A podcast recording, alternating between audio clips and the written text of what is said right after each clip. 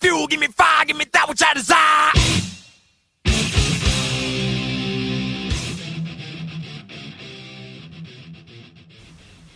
Hey everybody, welcome to Metallicast, the Metallica podcast. I'm your host and fellow Metallica fan. My name is Brandon.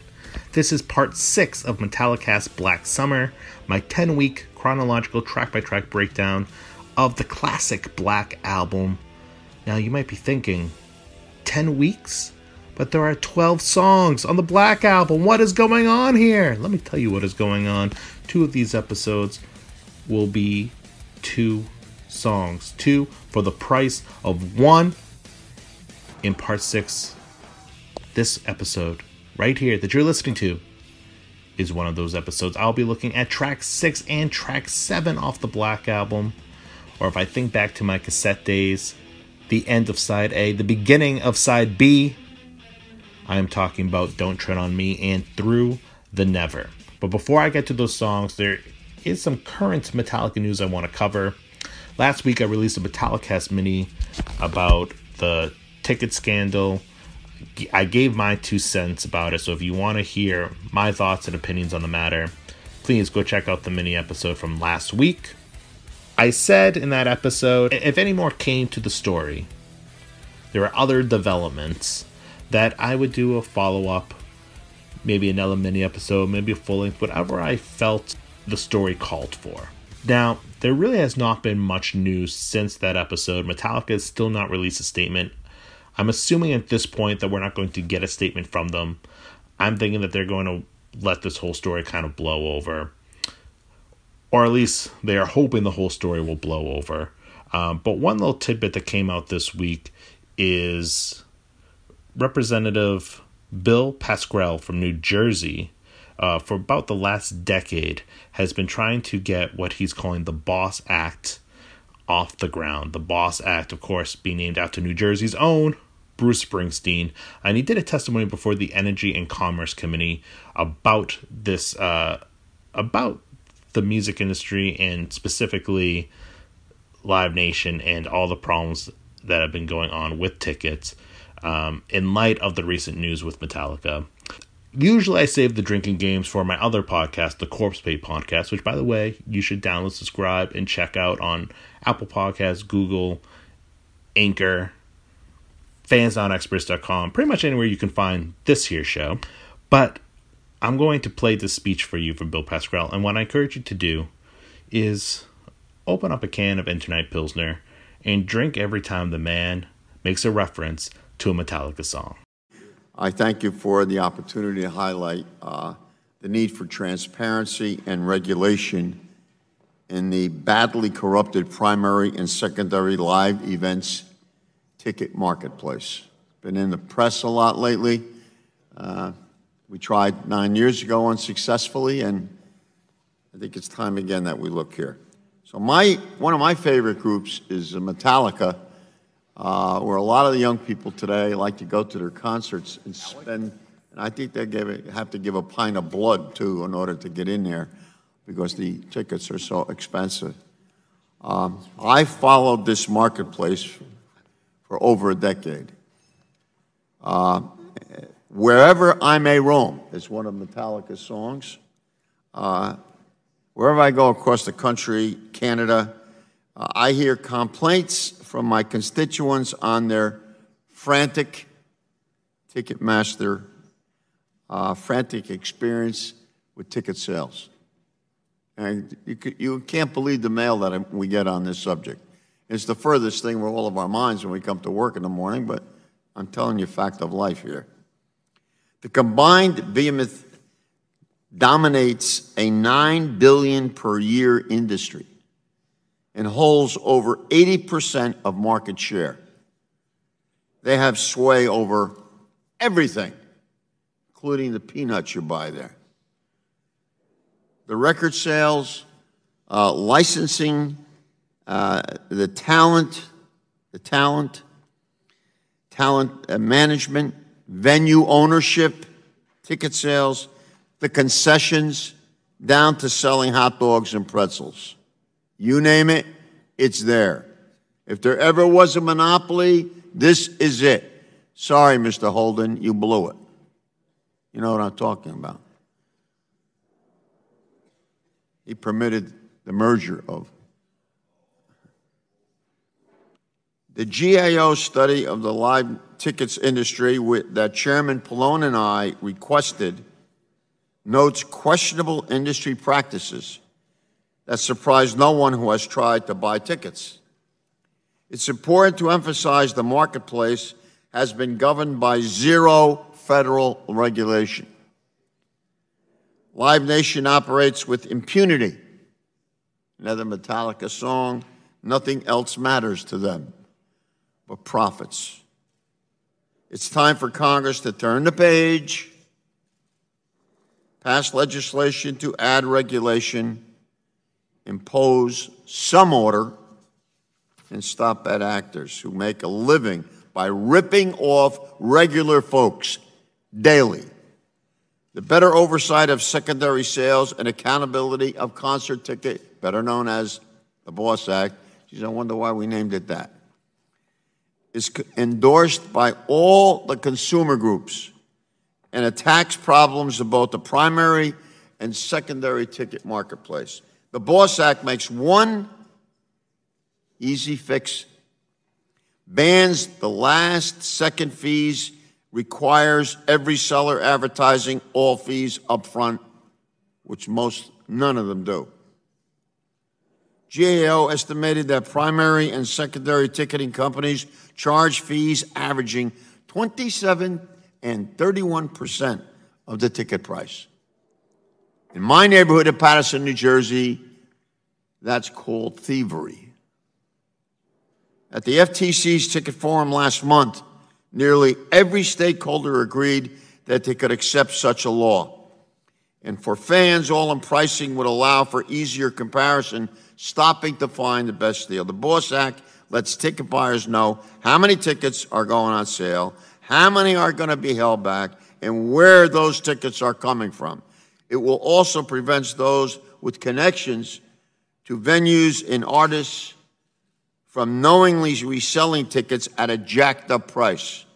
For the secondary marketplace, the Boss Act addresses speculative ticket sales and so called white label sites that trick consumers. I first introduced the bill 12 years ago when there was a major issue with Bruce Springsteen tour. And these problems are not going away. Just last week, Billboard magazine uncovered the latest scam Unbeknownst to fans, apparently Ticketmaster Live Nation was working with the band's management to hold back 88,000 tickets and post them directly on resale sites. That's sad, but it is true. Ticketmaster has denied past participation in such schemes, but in the, in the case of Whiplash, Live Nation admitted to the scheme last week, and about a dozen artists between 2016 and 2017. It could still be doing the same. This is wrong. I think we need a commitment to toll the bell for an end of the unregulated ticket marketplace by passing the, the Boss Act. And I'm open for any questions, and I duly appreciate your time and your efforts on all the issues that you deal with. Hopefully, you played along with my drinking game and you are now drunk. I find the more you drink, the better this podcast is. So, do yourself the favor. Like I said, I released a Metallicast mini about this matter, so I'm not going to go into details on what I think of it all. Go listen to that episode if you want to hear what I have to say. But I wanted to share at least that little tidbit of information. Hard to argue with them, even if it was corny. Um, but in other Metallica news, speaking of ticket issues, if you're not able to get a ticket for one of the two S&M 2 shows, which is just over a month away, then I got good news for you. It was announced by Metallica. It was rumored at the beginning of the week. It has been officially announced now that they will record the shows, they will produce the shows, they will edit the shows, and one of the nights, or probably a combination of the two nights, will be put together for a theatrical release, the statement by the band says, as many of you know, we were blown away by the response to S&M 2 when we announced the first and then second show this past spring. For those of you who can't attend either of the gigs in the Bay Area, we still want to share this unique performance with you. On October 9th, we are psyched to be bringing you S&M 2, a celebration of the 20th anniversary of the original S&M concerts, album, and film that also commemorates the grand opening of the state-of-the-art Chase Center, a historic addition to San Francisco's waterfront. This one night only event will be shown in over 3,000 movie theaters around the world. Recorded live on September 6th and 8th, S&M 2 will see us joining forces once again with the San Francisco Symphony, led in part by legendary conductor Michael Tilson Thomas as he kicks off his final season. We'll be performing several tracks from the original 99 S&M release as well as symphonic versions of new songs released since then. Movie theaters are still being confirmed and tickets will go on sale August 7th so visit Metallica.film to sign up for alerts, including more ticket on sale details, and stay up to date on all the latest information for this one night only film event. This is very exciting. Hopefully, we'll be playing at a theater I can easily get to, so I can see this wonderful, wonderful concert film. Hopefully, too, this means we will also get maybe a Blu ray or at least a formal album. Really hoping we get an album out of this. But hopefully, we'll get more information from the band soon. One more piece of Metallica news that somewhat connects to the real subject of this episode.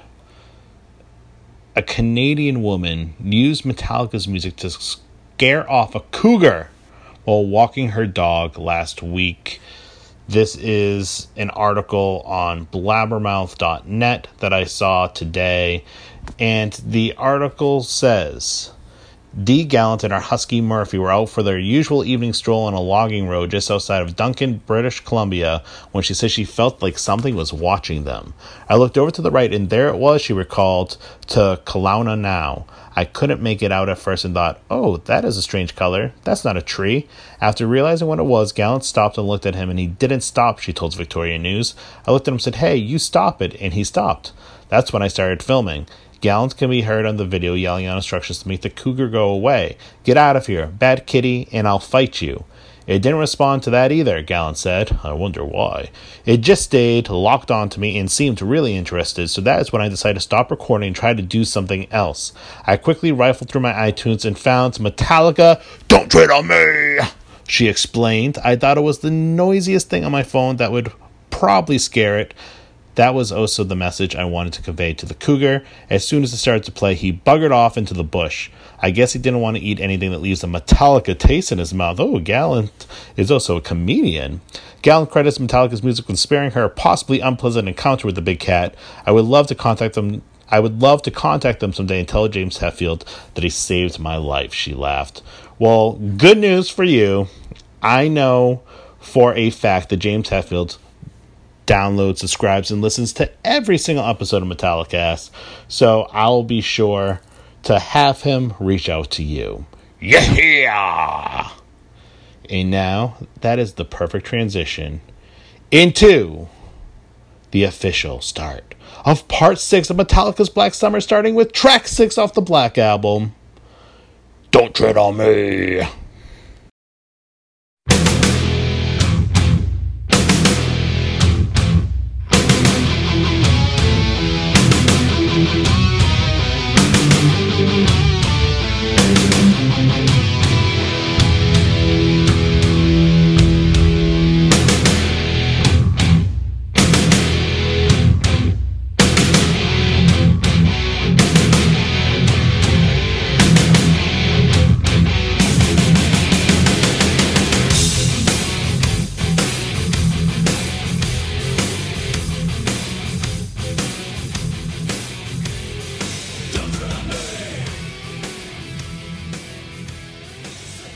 Arguably the most controversial song on the Black Album, Don't Tread on Me.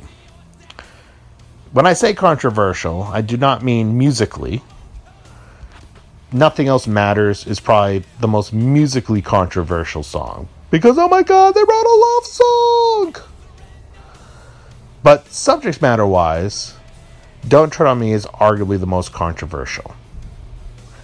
It's funny, on an album that has a song called The God That Failed, which people ignorantly thought was about Satan because every heavy metal band must worship Satan. That a song that is pro America would go on to be the more controversial track because people did not feel it was pro America as much as it was pro war. And people, even to this day, might still be scratching their heads how did the band who wrote One, the song One, who recorded that masterful music video using clips of the anti war movie Johnny Got His Gun, how did that same band, one album later, write a song like this? I'm not sure where this quote is taken from, but it was sent to me by Metallicast militia member Joshua Sullivan. He found it on the Wikipedia page about the track. And according to James Hetfield, he said the song was a reaction to the anti American tone of And Justice for All. This is the quote. This is the other side of that. America is a fucking good place. I definitely think that. And that feeling came about from touring a lot. You find out what you like about certain places and you find out why you live in America, even with all the bad, fucked up shit. It's still the most happening place to hang out. He also said in another quote, I love the song, but it shocked a lot of people because everyone thought it was pro war when they thought we were anti war, and all we're doing is writing songs. We're not standing politically on any side. Don't Tread on Me was just one of those don't fuck with us songs, and obviously referencing the flag and the snake and what it meant, that all tied into the Black Album and the snake icon on the album cover, and I think it's great to play that song live. We're over here in Europe playing it, and people aren't appalled by the songs. We haven't played it in Iraq or Iran yet, though. So, a lot in that quote we're going to dig into with more detail. But it's funny. The Black Album musically was a reaction to And Justice for All, right? We've talked about this on the previous parts of Black Summer. And Justice for All has these long, progressive songs. The Black Album is stripped down, more streamlined, better production, more concise songwriting, just all around a cleaner some might say more commercial package. So lyrically, Don't Tread on Me is the opposite of what you find on And Justice for All with a song like One. And the overall theme of Justice for All obviously was kind of looking at the ugly side of America, whether it be the justice system or whether it be, you know, the communist witch hunt of the 1950s and the shortest straw or whatever. So James Hetfield's just balancing it out here. And Metallica is historically not a political band, musically or in interviews or anything. They keep that to themselves. In that last quote, though, from Hetfield, he mentions the history behind it. He mentions the flag, he mentions the snake. He's referring to the Gadsden flag, which is an historical American flag.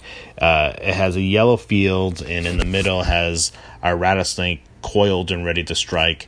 And when you look in the bottom right corner of the Black Album, there is a variation of that rattlesnake. Positioned below the rattlesnake are the words, Don't Tread on Me. The flag is named, just to give you a little history lesson here, after American general and politician Christopher Gadsden, who designed it in 1775 during the American uh, during the American Revolution. It was used by the Continental Marines as an, as an early motto flag. This is a quote I got from songfacts.com says use of this flag and variations of it by American soldiers, sailors, and Marines grew fast and widespread during the American Revolution. There is a great historical significance and meaning to this flag, and it is heavily linked to the Metallica song. The idea of the rattlesnake as a symbol of America was first thought of by Benjamin Franklin when he published the world's first ever political cartoon in 1754. It was a rattlesnake cut into several pieces and each part labeled a different colony. Under the snake it said join or die, encouraging colonial unity and standing up to the homeland monarchy ruling them from across the sea. Over the next two decades, the rattlesnake, or more specifically the American timber rattlesnake of the northeastern states, gained popularity. And then it says, notice the rattlesnake on the cover of Metallica's Black Album I mentioned before. So this song, not so much pro war as it is pro America even the beginning of the song samples the song America from the famous Broadway musical West Side Story.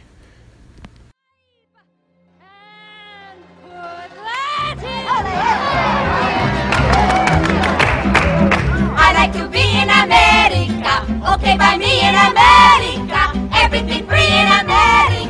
For a in America. It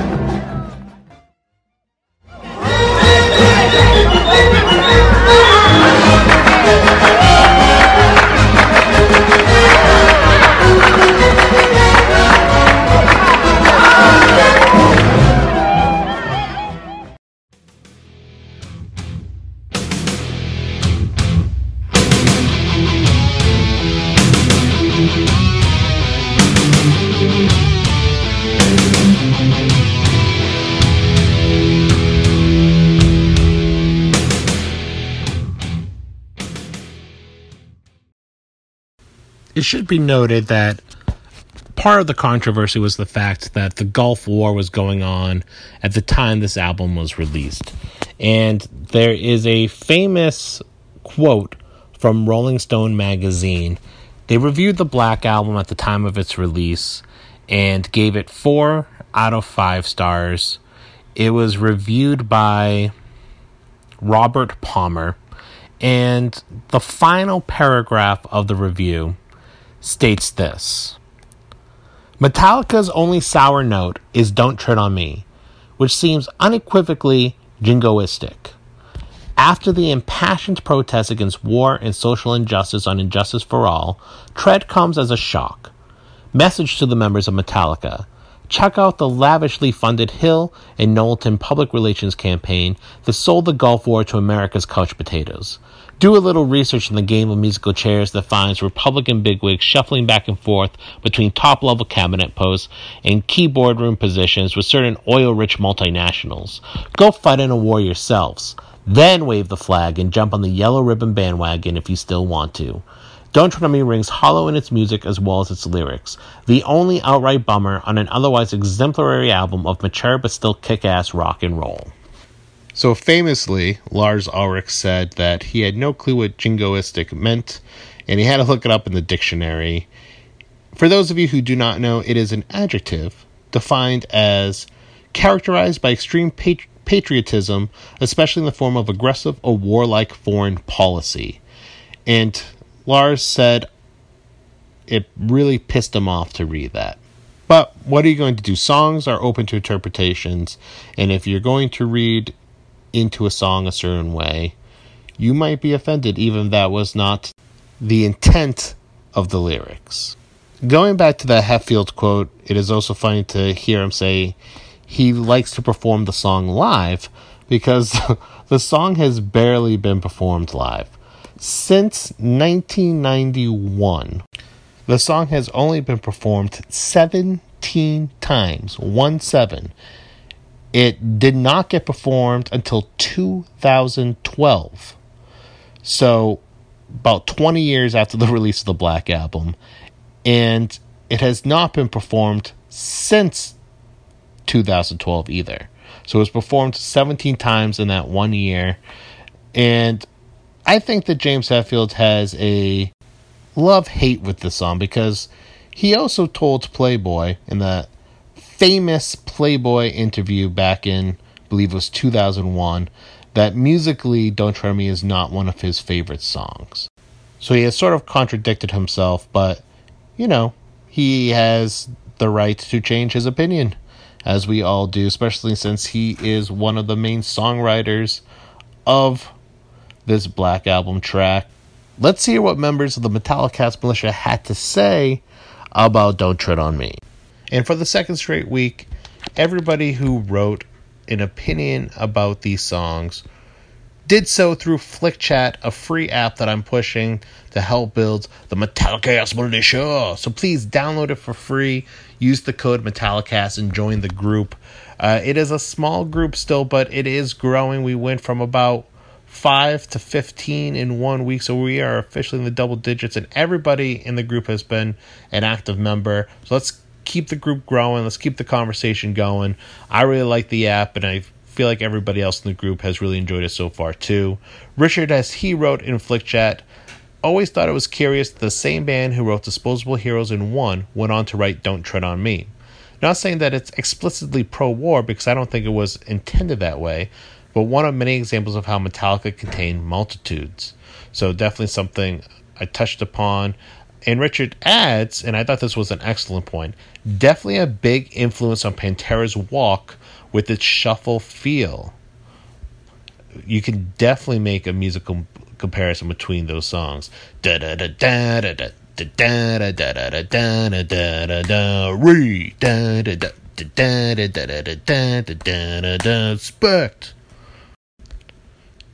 I already mentioned Joshua Sullivan, but another huge shout out to him. Uh, he sent a lot of information about Don't Tread on Me. And of course, no episode would be complete without hearing from Ralph Savetto. He writes, Oh, yeah, two for one special. Sweet. Uh, time for me to chime in. First off, want to say I love both songs, maybe one a bit more than the other. I'm just going to read what he said about Tread, and I'll share what he said about Through the Never late in the episode. But he writes about Don't Tread on Me, the song that James stated was about the Gadsden flag that was created in 1775, just in time for the revolution that birthed our wonderful country. This song definitely reflects what it's about, as it has an almost martial feel, like one's about to march off to war. It did feel a bit odd that the band that made songs like One and Disposable Heroes made a song such as this, especially during the time leading up to the Gulf War. At first glance, it seems really out of step with the band's stance on war from the past, as it reads like an uber patriotic pro war screed. However, if you take James's word for it, one could definitely see how the song is just about the Revolutionary War era flag and not some pro war diatribe. Anyway, Hetfield does a great job with the lyrics and vocals here in conveying the flag's meaning, not its current one. As stated earlier, the songwriting by Hetfield Ulrich is excellent here as one gets a martial feel from it. Kirk plays a quality solo here, and Lars is on point with his drumming. Jason also delivers some great bass lines too. Unfortunately, the song gets a very little live love, and I've never had the pleasure of seeing it performed in person. Maybe one day, though, one can dream. And like I always say, be like Ralph. Hashtag be like Ralph. Um, I got in a little friendly war with other podcasts, Sabbath Bloody Podcast, uh, Skynyrd Reconsidered, and uh, the Deep Purple Podcast, all fighting over our Ralph affection because uh, he is such a great listener to all of our shows, and we much appreciate it. So be like Ralph. Hashtag be like Ralph. And I'm going to be playing two cover songs this episode. So here is a cover of Don't Tread on Me, Richard as he uh, recommended this cover, and I really enjoyed it. It was a really cool arrangement, heavy, but brought it in a different direction. It's from a band called Hawkeyes, and it's from the Kerrang magazine Black Album Tribute.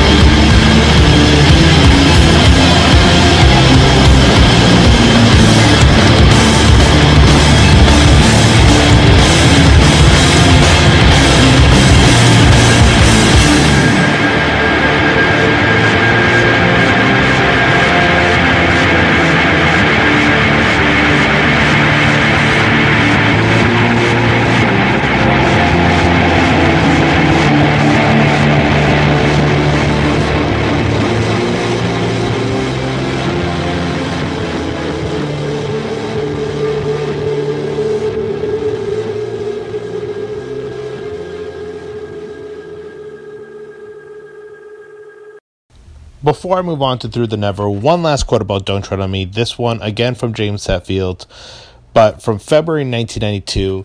It sums up the song nicely and it gives you great insight into his thought about the song. He says, Don't Tread on Me is about the flag, basically. Not the United States flag, but the snake flag, one of the first revolutionary flags we had. It's basically a, a historical song. We never hopped onto any bandwagon when the war in the Persian Gulf started.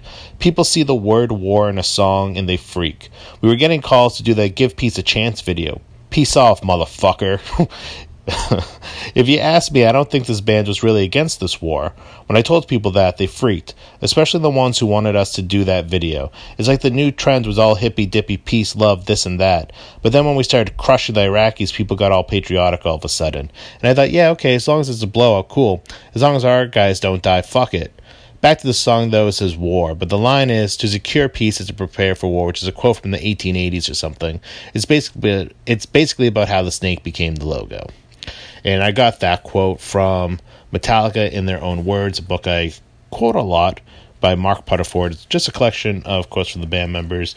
My edition of the book is old, so it basically goes from the beginning days to the Black Album days, which is perfect for Metallicast Black Summer, which continues now with Through the Never. Through the Never,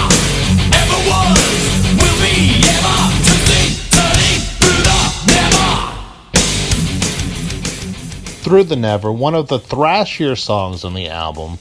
I always really liked the beginning when the feel almost changes instantly. The way the drums accent with the guitars, just beautifully, masterfully done.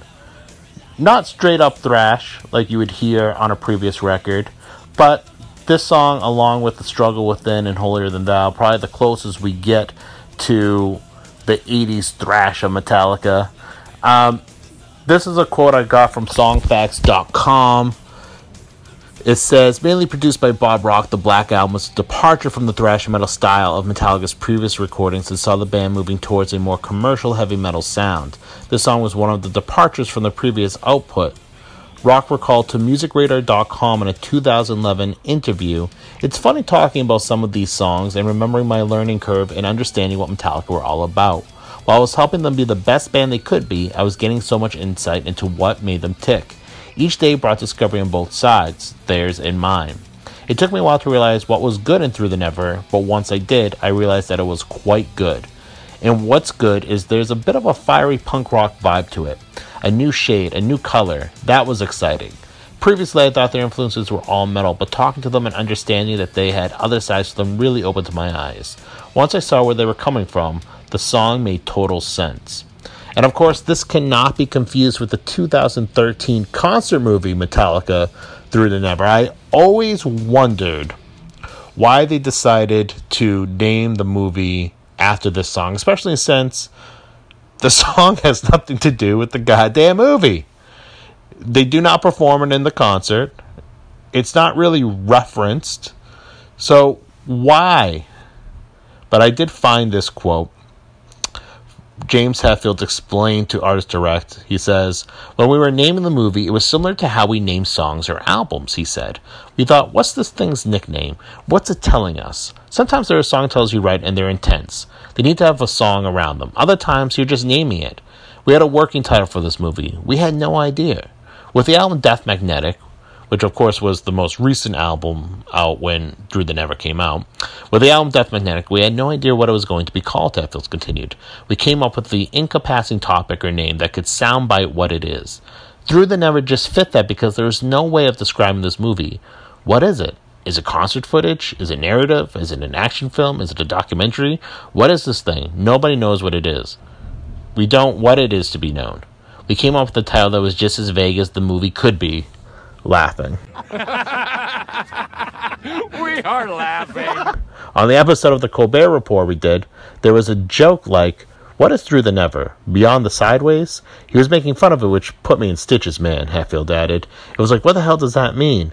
For me, the song Through the Never was about exploring man's mind and how limited we are. In a way, this movie maybe breaks through some boundaries. Of course, the movie can be a conversation for another time. That is an entirely new episode. Let's focus on the song. Hetfield says in this quote, it's about exploring man's mind and how limited we are. And when you look at the lyrics, that definitely comes across. All that is, was, and will be. Universe much too big to see. Time and space never ending. Disturbing thoughts, questions pending. Limitation of human understanding. We are specks in the world. The universe is vast. It is, who knows what it is, right? Outside of our little bubble, outside of our little galaxy. Who knows what is on the other side? The lyrics also question where we came from. What was our origins? In the dark, see past our eyes. Pursuit of truth, no matter where it lies, which I always love that line. Pursuit of truth, no matter where it lies. Gazing up to the breeze of the heavens, on a quest, meaning reason, come to be how it begun. All alone in the family of the sun, curiosity teasing everyone, on our home, third stone from the sun. A part of this song that I really like too is it transitions from thrashier part to the bridge which is a little bit sludgier.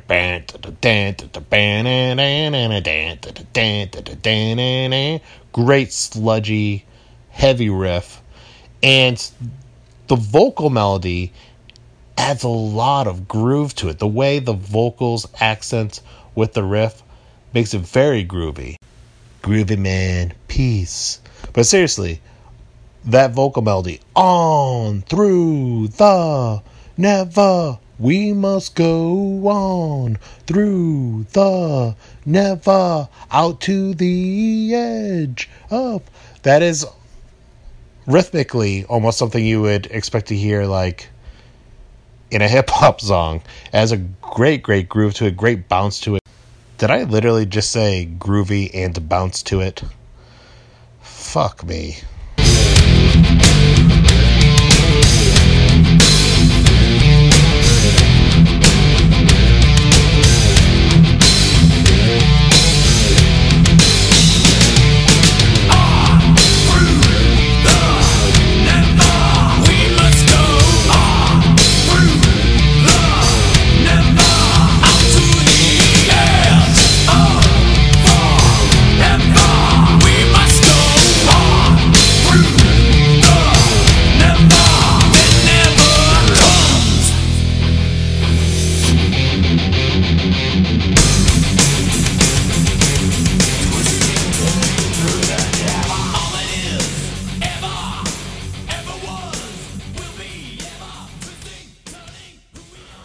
Let's see what the Metallicast militia has to say about twisting, turning through the never. Richard S. He writes again on Flick Chat. Download the app and join the group Metallicast. I do like Through the Never, but it's so unusually short. The rare Metallica song that feels like it wants to be longer. I could imagine a prog thrash band like Voivod or Vektor tackling it. Yeah, this is a short song, and does not feel how do I say it? It feels like a complete song, but yeah, you're why am I trying to figure out how to say it? You said it perfectly. It makes you want more. Hardwired is a short song, but it feels complete. It leaves you satisfied. Through the never, you you want to see what other directions they can take it, in my opinion. It leaves you wanting more. And the fact that it is such a short song, I feel like I was struggling to come up with insightful things to say about it because it is a pretty simplified, straightforward song. It's largely built around that one riff. You know, it has the cool, heavy accents at the beginning, like I was talking about. It changes up at the bridge, like I was talking about.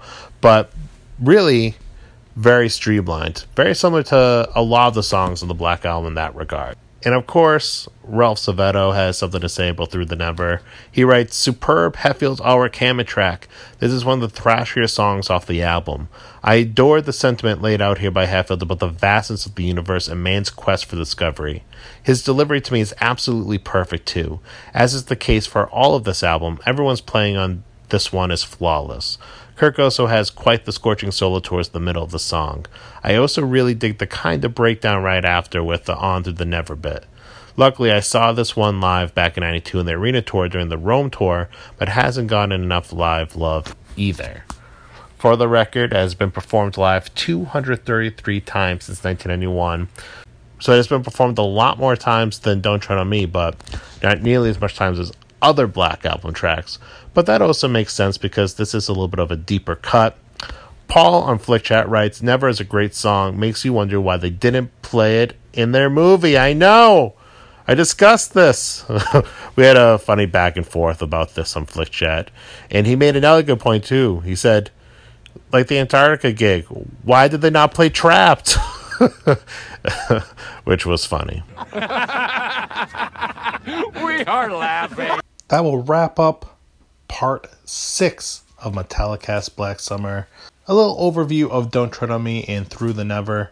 And there is a lot more Black Album coming your way because there is a lot more Black Summer coming your way as it will roll on next week when I and a very special returning guest will take a look at another classic song. Nothing Else Matters. And there is a lot to talk about when it comes to Nothing Else Matters. If you want to be part of Metallicast, you want to give me your two cents about the album or any of these tracks, please reach out. You can follow me on social media Facebook, Twitter, and Instagram at MetallicastPod on all three. So feel free to message me or tweet me or whatever. You can also leave a voicemail at the Metallicast hotline 203 548 0609, as well as email metallicast at fansnotexperts.com. And of course, I already mentioned it, but I'm going to mention it again. Download the free app, FlickChat. I've posted the link as well on social media multiple times and will continue to do so. The group is growing slowly but surely. It's a great little forum to talk about our favorite band, Metallica. Please subscribe, download, and leave a positive review of the show. I want more five star reviews on Apple Podcasts. And I get what I want, motherfuckers. If you'd be so kind, please leave a five star review. Thank you. As always, we're going to end with the cover, our second cover of this episode, because this is a special two for one. This was another Richard S. He recommendation. So thank you, Richard, for doing a lot of my work for me this week.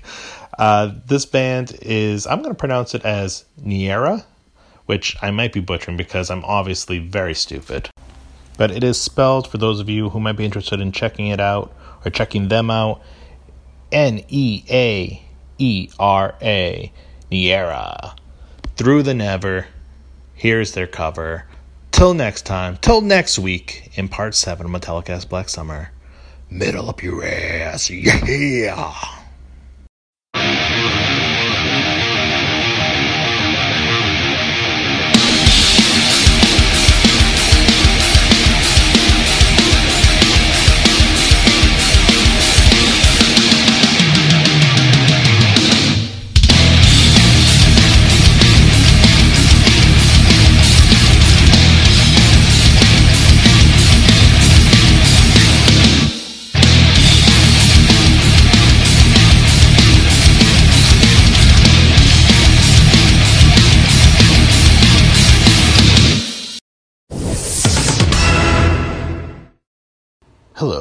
Interrupt this podcast to let you know that the Black Album is still not in the Billboard 200, and it will never be in the Billboard 200 again because Metallicast will never be a competent podcast.